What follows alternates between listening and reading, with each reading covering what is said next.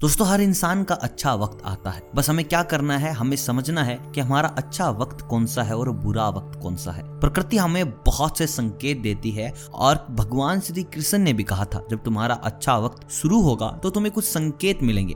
हमें बस उन संकेतों को समझना है और उन पर काम करना है। देखिए, हर काम का अपना एक वक्त होता है। आप वक्त से पहले या फिर वक्त के बाद किसी काम को करेंगे तो आपको बिल्कुल भी उस कार्य में सफलता नहीं मिलेगी। तो ऐसे में लेके आया हूँ आपके लिए कुछ ऐसे शुभ संकेत जो आपको बताएँगे कि आपका अच्छा वक्त आया है या फिर नहीं आया है। अगर आपके साथ ये संकेत हो रहे हैं, अगर आपको लगता है कि हाँ मेरे साथ ऐसा हो रहा है तो बस सही कार्यों में जुट जाओ और अपनी ज़िंदगी में सफलता को पालो।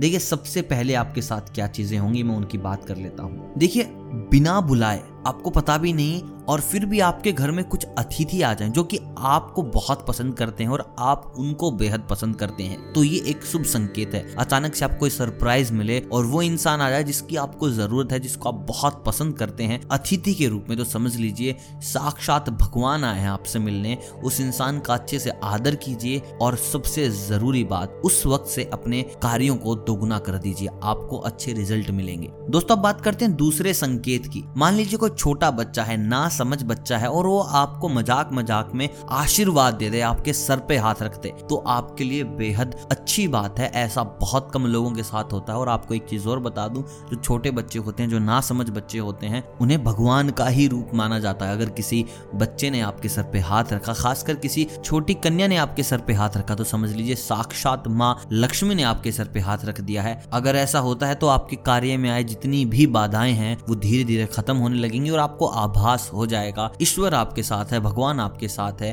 पूरी प्रकृति आपके साथ है। बस आप अपने कार्य करने की क्षमता को बढ़ा दीजिए, आपको अच्छा फल मिलेगा। दोस्तों, सुबह आप किसी काम से निकले हैं, किसी भी कार्य को मान ली, कोई प्रोजेक्ट है, ऑफ़िस मीटिंग है, इंटरव्यू है, और जैसे आप घर से निकलते हैं, आपको गौ माता के, यानी कि गाय माता के दर्शन हो जाते हैं तो आप समझ लीजिए आपका काम ज़रूर बनेगा। बस मेहनत और लगन के साथ उस कार्य में जुट जाए, आपको उस कार्य में असफल कोई भी नहीं कर सकता है। दोस्तों, आपको याद रखना है, आप आवाज़ लगाकर अंदर से रोटी मंगवा सकते हैं या फ़ोन करके अंदर से रोटी मंगवा सकते हैं। आपको उल्टे कदम वापस घर के अंदर नहीं जाना है। आप जिस काम के लिए बड़े हैं, अग्रसर हुए, आपको कार्य करना है, आपको आगे चलते जाना है। आप अगर सोचते हैं कि गौ माता मिली है, चलो अच्छा शुभ संकेत हो गया आप इसे एक रोटी गुड़ खिला दिया जाए तो ऐसी गलती बिल्कुल भी मत कीजिए। आवाज़ लगवा लीजिए, घर के किसी मेंबर से खाना मंगवा लीजिए। आप वापस मत जाइए खाना खिलाएँ या फिर घर के किसी सदस्य को बोल दीजिए बाहर गौ माता है, आप इसे कुछ खिला दीजिए। आप सीधे काम की ओर चले जाएँ। अगर ऐसा करते हैं तो आपको कार्य में उन्नति मिलेगी। दोस्तों कभी कभार ऐसा होता है कि तीन बजे से लेकर पाँच बजे के बीच में हम अचानक से उठ जाते हैं। हमें ऐसा लगता है कि हमें किसी ने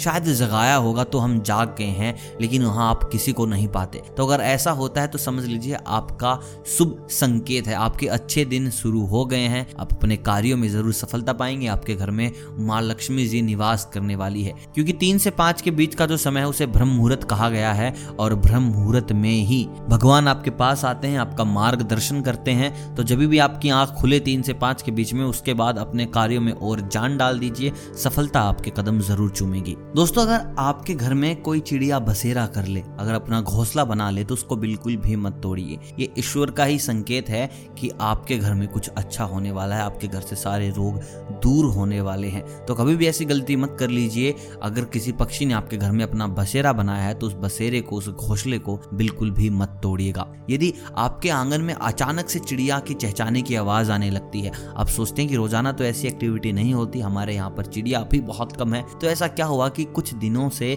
चिड़िया बहुत चहचाने लगी हैं आँगन में, आपके छत पे, रूम के पास, खिड़की पर। तो समझ लीजिए, प्रकृति का एक संकेत है, आपका शुभ दिन आ गया है, आपका शुभ समय स्टार्ट हो गया है। बस अपने कार्यों में जुट जाएँ और मेहनत करें, आपको सफलता ज़रूर मिलेगी। दोस्तों, आप किसी रास्ते में जा रहे हैं और कोई बच्चा आपकी तरफ़ देख के मुस्कुराने लगे। देखिए, आपने बहुत से लोगों को देखा होगा, बच्चों की तरफ़ देख के अलग अलग फेसेस बनाते हैं। तो क्या ही कर रहे हैं इंसान? लेकिन वो बहुत समझदार इंसान होते हैं। वो सोचते हैं कि यहाँ से अपने घर का वास्तु, अपना वास्तु ऑफ़िस का वास्तु फैक्ट्री का वास्तु बिज़नेस का वास्तु हेल्थ वास्तु, हर एक चीज़ ठीक कर लेंगे इस बच्चे की मदद से। तो जैसे बच्चा चहचाता है, उनकी तरफ़ देख के हंसता है तो समझ लीजिए आपका अच्छा वक्त शुरू होने वाला है। तो जब भी कोई बच्चा दिखे तो आप उसको हंसाने की ज़रूर कोशिश करें। बस लिमिट क्रॉस ना करें कि वो बच्चा रोने ही लग जाए, उसके माँ बाप आपसे नाराज़ हो जाए, वो बच्चा आपसे डरने लग जाए। ऐसी गलती बिल्कुल भी ना करे और जितनी कोशिश करें हेल्थी चीज़ें रखें और बच्चे को खूब हंसाएँ। दोस्तों, यदि आपका खोया हुआ पैसा मिल जाए, अगर आपने सोच लिया कि पाँच हज़ार रुपए मैंने वहाँ रखे थे, याद नहीं आ रहे, दो महीने हो गए, पाँच महीने हो गए, और अचानक से वो पैसा आपको मिल जाएगी अरे यार, ये तो उस दिन वहाँ रखा था, मिल गया। तो एक शुभ संकेत है प्रकृति का, आपके अच्छे दिन